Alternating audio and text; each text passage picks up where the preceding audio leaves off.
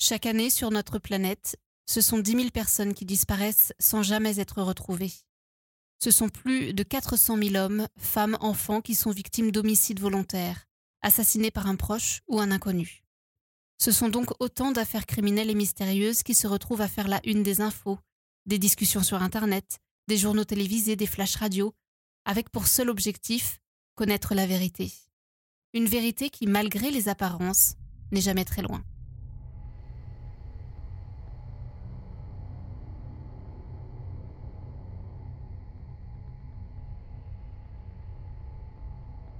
Le 30 septembre 2019 à Laurel dans le Montana, un petit peu avant minuit, Laurie Bray, une femme de 57 ans native de la région, quitte son travail au Cesar Ridge, le casino local, pour rentrer chez elle. Les dernières heures ont été intenses et Laurie n'aspire qu'à une chose, retrouver ses deux chiens et aller dormir parce qu'elle recommence tôt le lendemain.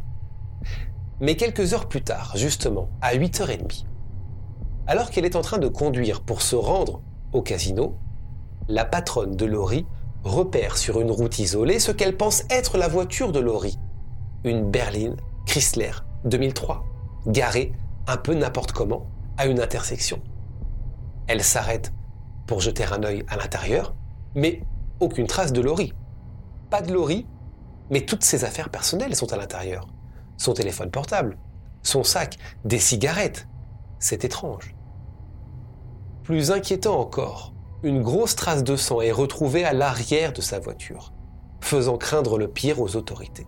Le pire sera confirmé le 2 octobre 2019, lorsque le corps nu de Laurie est retrouvé dans une zone boisée à l'est de Laurel, sur Yard Office Road, pas très loin de l'endroit où l'on a découvert sa voiture. Laurie a été assassinée, étranglée à mort. Que s'est-il passé? Qui a pu commettre ce crime horrible? Un petit ami? Une connaissance, un inconnu La réponse, les enquêteurs vont l'obtenir rapidement grâce à la vidéosurveillance du casino. En regardant attentivement les images, les policiers s'aperçoivent que lorsque Laurie ferme la porte du casino ce soir-là, quelqu'un l'attendait. Laurie Bray est née le 14 mai 1962 dans la ville de Billings, le siège du comté de Yellowstone, dans l'État du Montana, aux États-Unis. Ses parents s'appelaient Norwood et Kathleen Siemson. Il faut savoir que Laurie a pas mal bougé durant sa vie. Elle est euh, toujours restée euh, plus ou moins euh, pas très loin du Montana. Elle est partie près de Harrison. Elle a fait, c'est vrai, Manhattan avant de retourner à Billings où elle a obtenu un diplôme en 1980. Au moment de l'affaire, donc en 2019, Laurie a 57 ans. Elle vit et travaille à Laurel, qui est une ville de 7000 habitants dans le Montana. Selon les différents témoignages, Laurie est une femme à la vie paisible. Elle habite seule avec ses deux chiens, Mac et Nicky, dans une petite maison, et elle travaille au casino local, le César Ridge. Un travail d'ailleurs qui lui plaît beaucoup, malgré les horaires un petit peu décalés. Elle s'entend très bien avec sa patronne qui s'appelle Cathy, avec qui elle avait d'ailleurs fait de la colocation lorsqu'elles étaient plus jeunes, lorsqu'elles étaient étudiantes. Côté famille, Laurie est également très comblée parce qu'elle a un fils qui s'appelle Justin, qu'elle aime plus que tout, hein, c'est son seul enfant, c'est son fils unique. Ils ont une relation euh, très fusionnelle, ils s'appellent tous les matins par exemple, avant de commencer la journée. Justin est marié avec Johanna, et avec cette Johanna, ils ont cinq enfants, ce qui fait de, de Laurie, vous comprenez, eh bien une grand-mère épanouie. Elle a cinq petits-enfants. Laurie a aussi des frères et sœurs, elle a trois frères et sœurs précisément, qui eux aussi ont des enfants, donc euh, si on fait le calcul, c'est pas une problématique, hein, c'est pas une devinette que je vous fais, mais elle a cinq nièces et trois neveux. Laurie, vous le voyez, est une femme comblée. Et tout le monde s'accorde à dire que, Laurie, eh ben, c'est une belle personne. Elle est aimée de tout le monde, elle est douce, elle fait attention aux autres, elle a toujours le sourire, même dans les moments un petit peu compliqués. Elle est euh, soucieuse du bien-être aussi des animaux, c'est ce qui la caractérise, et notamment des chiens. Puisqu'en plus de, de ces deux chiens, qu'elle a adopté, eh bien, elle fait régulièrement des dons pour des associations de refuge d'animaux. Elle fait confiance, Laurie. Elle fait peut-être confiance trop facilement. C'est sûrement ça qui lui sera fatal. Le 30 septembre 2019 est une journée somme toute basique dans cette petite ville donc de Laurel. Laurie travaille ce jour-là en soirée au casino, c'est elle qui va faire la fermeture. Elle quitte le casino juste avant minuit. Elle prend sa voiture et prend la direction de sa maison qui est située à quelques kilomètres de là. Mais le lendemain matin, le 1er octobre 2019, à 8h30, alors que elle est en train de conduire pour se rendre au casino, la patronne de Laurie, Cathy, repère sur une route isolée ce qu'elle pense être la voiture de Laurie. Elle la reconnaît, c'est une berline Chrysler de 2003, voiture qui est garée un peu n'importe comment, c'est assez étrange, à l'intersection de Buffalo Trail Road et de Laurel Airport Road. Ça lui paraît très bizarre. Elle se demande ce que Laurie euh, bah, peut faire dans le coin. Sa maison, euh, c'est pas du tout euh, à cet endroit qu'elle se trouve. Et l'endroit en question, en plus de ça, est vide. Il n'y a rien à faire aux alentours, il n'y a aucun magasin, c'est que des champs. Alors, Cathy s'arrête pour jeter un œil à l'intérieur de la voiture. Mais aucune trace de Laurie. Laurie n'est pas là, mais toutes ses affaires sont à l'intérieur. Il y a son téléphone portable, son sac à main, des cigarettes. C'est bizarre. Cathy décide de passer un coup de téléphone à Justin, le fils de Laurie. Elle le connaît un petit peu, euh, elle l'appelle pour lui demander euh, s'il sait où se trouve sa mère, mais Justin, de son côté, n'en a aucune idée. Et il raconte que lui aussi est un petit peu inquiet parce qu'il n'a pas reçu le fameux coup de téléphone traditionnel du matin, comme c'est le cas, j'ai commencé à vous l'expliquer depuis des années. Il y a quelque chose qui cloche. Justin décide alors immédiatement de se rendre à la maison de sa mère. En arrivant, évidemment, la voiture ne s'y trouve pas. Il a la clé, il ouvre la porte, et là, eh bien, aucune trace de, sa mère, aucune trace de Laurie. Ce qui interpelle Justin à ce moment-là, c'est l'attitude des chiens, qui sont excités comme s'ils avaient été laissés seuls toute la nuit. Et leur gamelle de nourriture n'a pas été remplie depuis la veille. Justin fait le tour dans la maison, le lit est bien fait, Laurie n'a semble-t-il pas pris le déjeuner puisque tout est en ordre. En fait, tout laisse penser que Laurie n'a pas dormi chez elle la nuit précédente. Et ça, c'est extrêmement bizarre parce que, d'une, à la connaissance de Justin, elle ne côtoie personne en ce moment, il l'aurait su, et de deux, eh bien, jamais elle ne laisserait ses chiens sans surveillance toute la nuit. Justin rappelle Cathy et lui demande de le conduire à l'endroit même où elle a retrouvé la voiture de Laurie. En arrivant sur place, eh bien, il reconnaît la voiture de sa mère, la berline. Le toit ouvrant est ouvert, donc l'intérieur est accessible. C'est là qu'il découvre bah, exactement la même chose que ce qu'avait découvert Cathy le matin. Les affaires personnelles de sa mère, son sac à main, son téléphone portable, d'ailleurs téléphone portable toujours en fonctionnement, pas déchargé. Cathy et Justin décident alors de prévenir la police. En arrivant sur place, les autorités vont inspecter la voiture de Laurie. Ils récupèrent donc ses affaires personnelles et s'aperçoivent de plusieurs choses. La première chose, c'est que le bouton qui permet d'ouvrir le toit ouvrant est cassé net, comme s'il y avait eu un coup de poing ou un coup de pied dessus. La deuxième chose, importante, c'est une empreinte de chaussure boueuse qui est retrouvée sur la porte côté passager. La troisième chose, plus inquiétante, plus grave, c'est cette grosse tache de sang à l'arrière de la voiture de Laurie qui recouvre la moitié du siège. Et enfin, la dernière chose, ce sont bah, les vêtements de Laurie qui sont retrouvés également à l'arrière de la voiture, ainsi que ses sous-vêtements endommagés, comme s'ils avaient été retirés de force. Les crochets de son soutien-gorge étaient pliés et certains de ses vêtements, notamment son jean, avaient du sang dessus. Pour les policiers, c'est évident, on a affaire ici à une scène de violence, peut-être une scène de crime. On n'est plus dans, une simple disparition à ce moment-là. Et c'est toute la communauté, qui est donc rapidement au courant, bah, qui va se mettre à la recherche de Laurie, ou à la recherche d'indices qui permettraient de comprendre ce qu'il s'est passé. On va chercher donc dans, les herbes hautes près de la voiture, dans les champs, au nord de Laurel notamment. Ses amis ses proches sont très mobilisés, ils partagent sur les réseaux sociaux eh plusieurs posts. Tout le monde espère que Laurie soit retrouvée et soit retrouvée en vie. Mais la zone à couvrir est immense et euh, bien la nuit commence à tomber. Ça sert à rien de continuer à chercher, on n'y verra rien. Et tout le monde rentre à contre-coeur chez soi et les autorités attendent le lendemain. Le lendemain, le 2 octobre 2019, donc, les recherches reprennent toute la journée. Aucune trace de Laurie n'est retrouvée jusqu'à 19h30. les détectives reçoivent l'appel d'un homme qui euh, faisait une balade à vélo dans une zone boisée à l'est de Laurel sur Yard Office Road, à moins de 3 km de l'endroit où l'on a retrouvé la voiture de Laurie. Et cet homme a fait une terrible découverte. La découverte du corps d'une femme allongée nue sur le sol. Il n'a pas eu besoin de, s'approcher plus pour comprendre que cette femme avait été sévèrement frappée. Il s'agit du corps de Laurie Bray. Ça ne fait aucun doute maintenant, Laurie Bray a été assassinée, du sang est retrouvé dans son nez et sur ses cheveux. Ses yeux sont gonflés, les lèvres sont enflées et plusieurs de ses côtes sont cassées. L'autopsie le confirme, Laurie a été violée et étranglée. Un ADN est récupéré sur le corps de Laurie, notamment sous ses ongles, ce qui veut dire qu'elle s'est débattue, qu'elle s'est défendue, et ça, ce sera important pour la suite. Cependant, aucune trace de sperme n'a été retrouvée sur son corps. Les médecins légistes pensent que son agresseur a utilisé un préservatif. Les médecins légistes pensent aussi que le corps de Laurie a été traîné, puis jeté dans le fossé où on l'a retrouvé.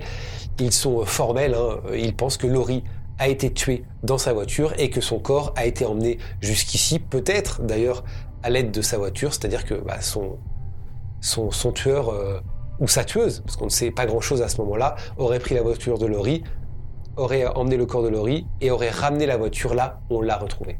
Ce n'est pas tout concernant les découvertes, parce que près de son corps, les policiers retrouvent également son collier, avec une croix dessus qu'elle portait tout le temps, et une empreinte de chaussure, tenez, qui est d'ailleurs la même empreinte retrouvée sur la porte côté passager de la voiture de Laurie.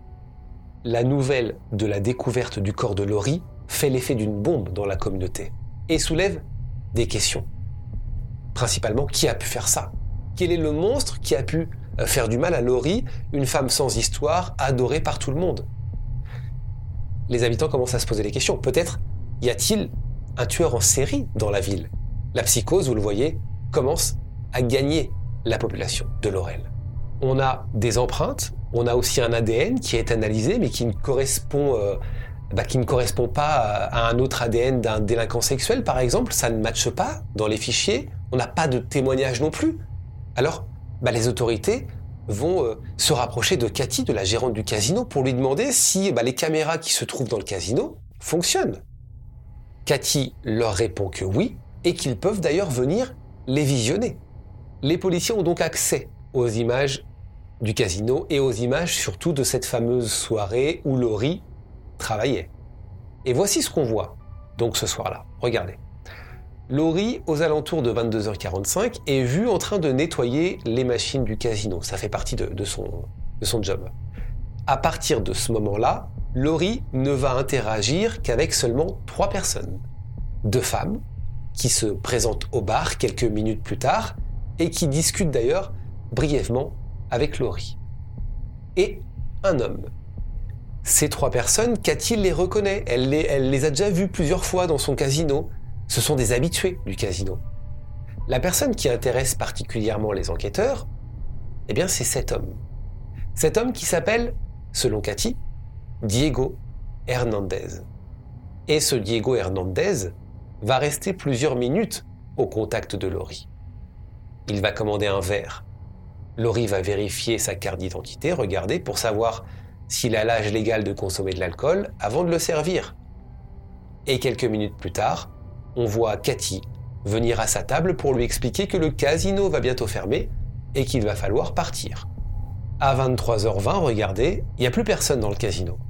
Laurie attrape son sac, se dirige vers la sortie, ferme la porte, verrouille et s'en va. Fin de son service. Sa voiture, regardez, on l'aperçoit sur les images, elle est garée juste devant la porte. Mais quand on laisse dérouler les images de vidéosurveillance, Regardez bien.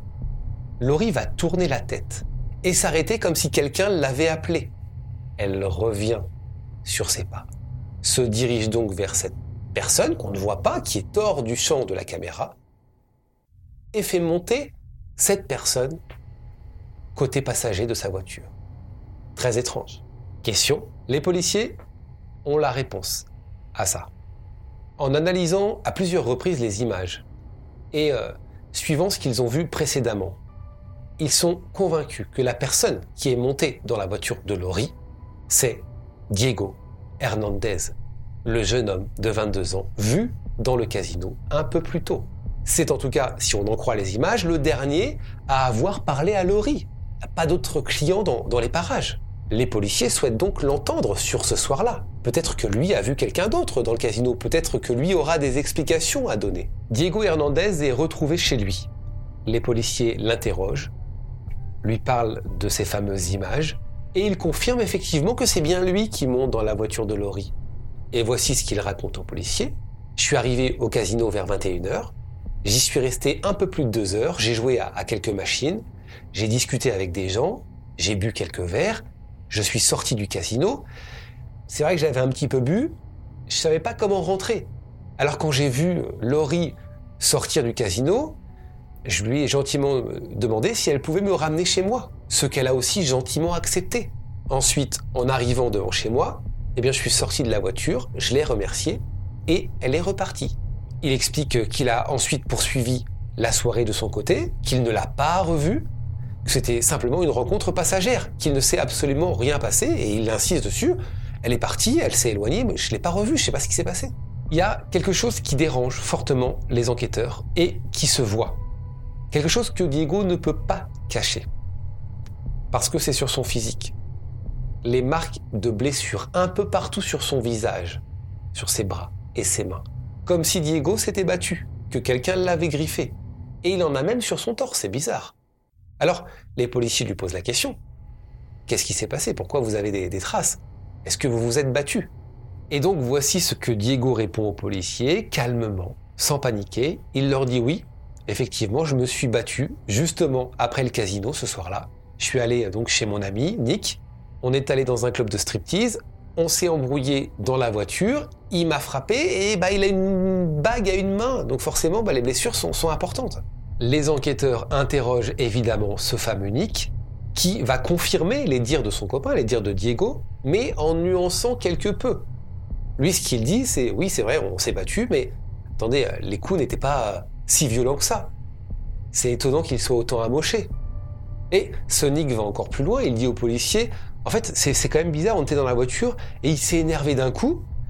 C'est lui qui m'a attaqué, comme si en fait il attendait que je le frappe en retour. Diego, ne cherchait-il pas un alibi pour euh, masquer ses blessures? Durant cette enquête, qui est euh, très rapide, les enquêteurs vont obtenir un témoignage. Un témoignage qui dénonce le comportement de Diego Hernandez, notamment le soir du meurtre. Avant le casino, en fait, Diego est allé boire quelques verres dans un bar de la ville. Une serveuse explique au policier qu'il a été très lourd avec elle. Il a eu un comportement déplacé. Il lui a demandé à plusieurs reprises s'il pouvait la voir après le service. Il lui a demandé à plusieurs reprises si elle pouvait le ramener chez lui après le service. Étrange comme comportement. Le 4 octobre, les enquêteurs obtiennent un mandat de perquisition pour fouiller la maison de Diego. Ils récupèrent entre autres les vêtements que Diego portait ce soir-là, des vêtements qui ont été lavés, notamment son pantalon, qui lui, écoutez bien, a été passé à l'eau de Javel. Alors, c'est possible évidemment qu'il ait lavé ses, ses vêtements.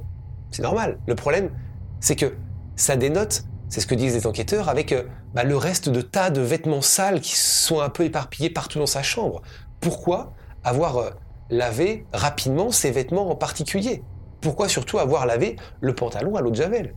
Les policiers trouvent également une paire de chaussettes mouillées qui venaient, semble-t-il, d'être lavées, qui étaient en train de, sécher. Et surtout, eh bien, ils retrouvent ses chaussures. On va donc comparer les empreintes de chaussures de Diego avec celles trouvées sur la portière et près du corps de Laurie. Les recherches internet du téléphone portable de Diego sont aussi analysées et ce qu'il en ressort est très intéressant et surtout intrigant. Diego a tapé aux alentours de 2 heures du matin, la nuit du crime, plusieurs questions. Par exemple, combien de temps durent les enquêtes? Combien de temps durent les enquêtes du FBI Y a-t-il une limite de nombre d'années durant lesquelles les policiers peuvent enquêter sur quelqu'un? Diego est donc emmené au poste de police et doit donner un échantillon de son ADN. Et c'est à ce moment-là que Diego va changer la version de son histoire la nuit du crime. Il explique aux policiers que finalement, eh bien, Laurie et lui ont passé du temps, une fois arrivés devant chez lui, à parler euh, dans la voiture. Il raconte qu'ils ont fumé une cigarette et qu'ils ont eu une relation sexuelle dans la voiture. Mais il jure à la police qu'après ça, elle est partie, qu'il ne sait absolument pas ce qui s'est passé après, qu'il ne lui a rien fait. La police, pour le moment, n'a rien de plus sur lui. Il faut qu'on analyse euh, les euh, traces de chaussures et surtout l'ADN. Diego donc rentre chez lui. L'analyse des empreintes de chaussures revient. Les empreintes correspondent. Et l'ADN surtout de Diego correspond à l'ADN qui a été retrouvé sous les ongles de Laurie. Diego est une nouvelle fois arrêté, il est emmené encore une fois au poste, et là il va encore une fois changer la version de son histoire. Voici ce qu'il explique. En fait, il raconte que Laurie et lui étaient, écoutez bien, en couple depuis plus d'un an et demi. Mais bah, que ce couple était secret parce qu'ils avaient euh, décidé de garder le silence, de ne rien dire à personne, et que c'est pour ça qu'il avait menti, parce qu'il voulait pas que ça se sache. Cette version est plus qu'étrange pour les détectives qui vont quand même analyser ce que Diego leur a dit. Pour ça, ils vont regarder les téléphones portables, les téléphones respectifs de Laurie et de Diego. Ils vont remonter les historiques de messages, les interactions. Le problème, c'est que les détectives ne trouvent rien entre les deux, aucun message échangé. En fait, ils ne se sont jamais parlé. Aucune preuve suggérant la moindre relation, c'est quand même bizarre. Et en plus de ça, durant la soirée au casino, on le voit sur les images de vidéosurveillance, Laurie et Diego ne se regardent même pas. Ils n'ont euh, bah, ils n'ont pas l'air de se connaître tout simplement. Elle lui demande même à un moment sa carte d'identité pour savoir s'il a l'âge légal pour consommer de l'alcool. Qui fait ça si on, bah, si s'il est en couple?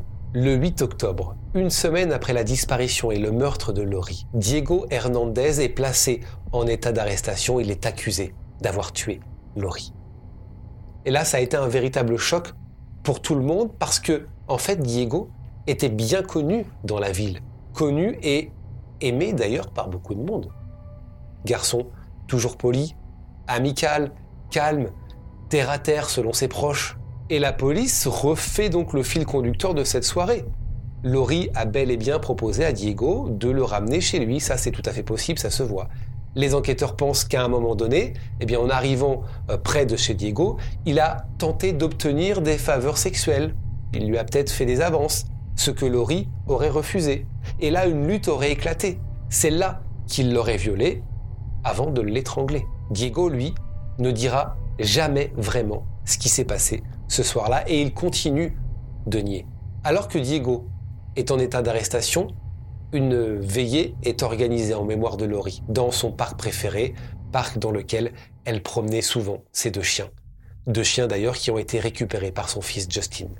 Des bougies sont allumées, les marques de soutien se multiplient pour la famille de Laurie, une cagnotte et euh, d'ailleurs mise en ligne pour les, les funérailles notamment. Deux ans plus tard, en mars 2021, c'est là qu'a lieu le procès de Diego Hernandez. Il a alors 24 ans, il plaide non coupable du meurtre de Laurie. Et il maintient en fait tout ce qu'il a dit deux ans plus tôt, qu'ils étaient dans une relation secrète. Et ça, cette version, bah cette version rend fou les amis et la famille de Laurie, et notamment son fils.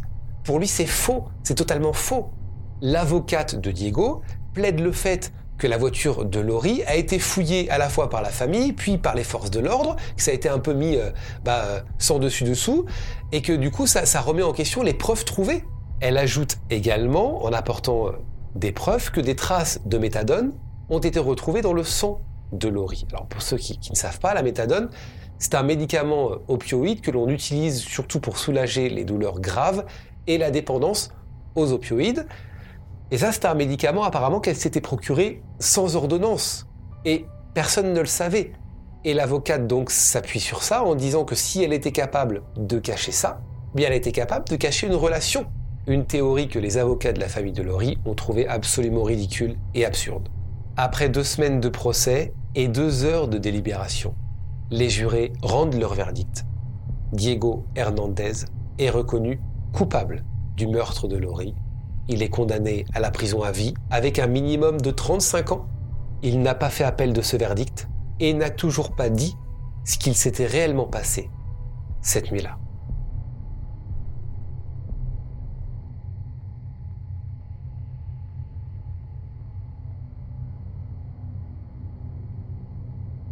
Si vous souhaitez découvrir toutes les images qui concernent cette affaire, rendez-vous dès maintenant sur notre chaîne YouTube Charlie Frigoul.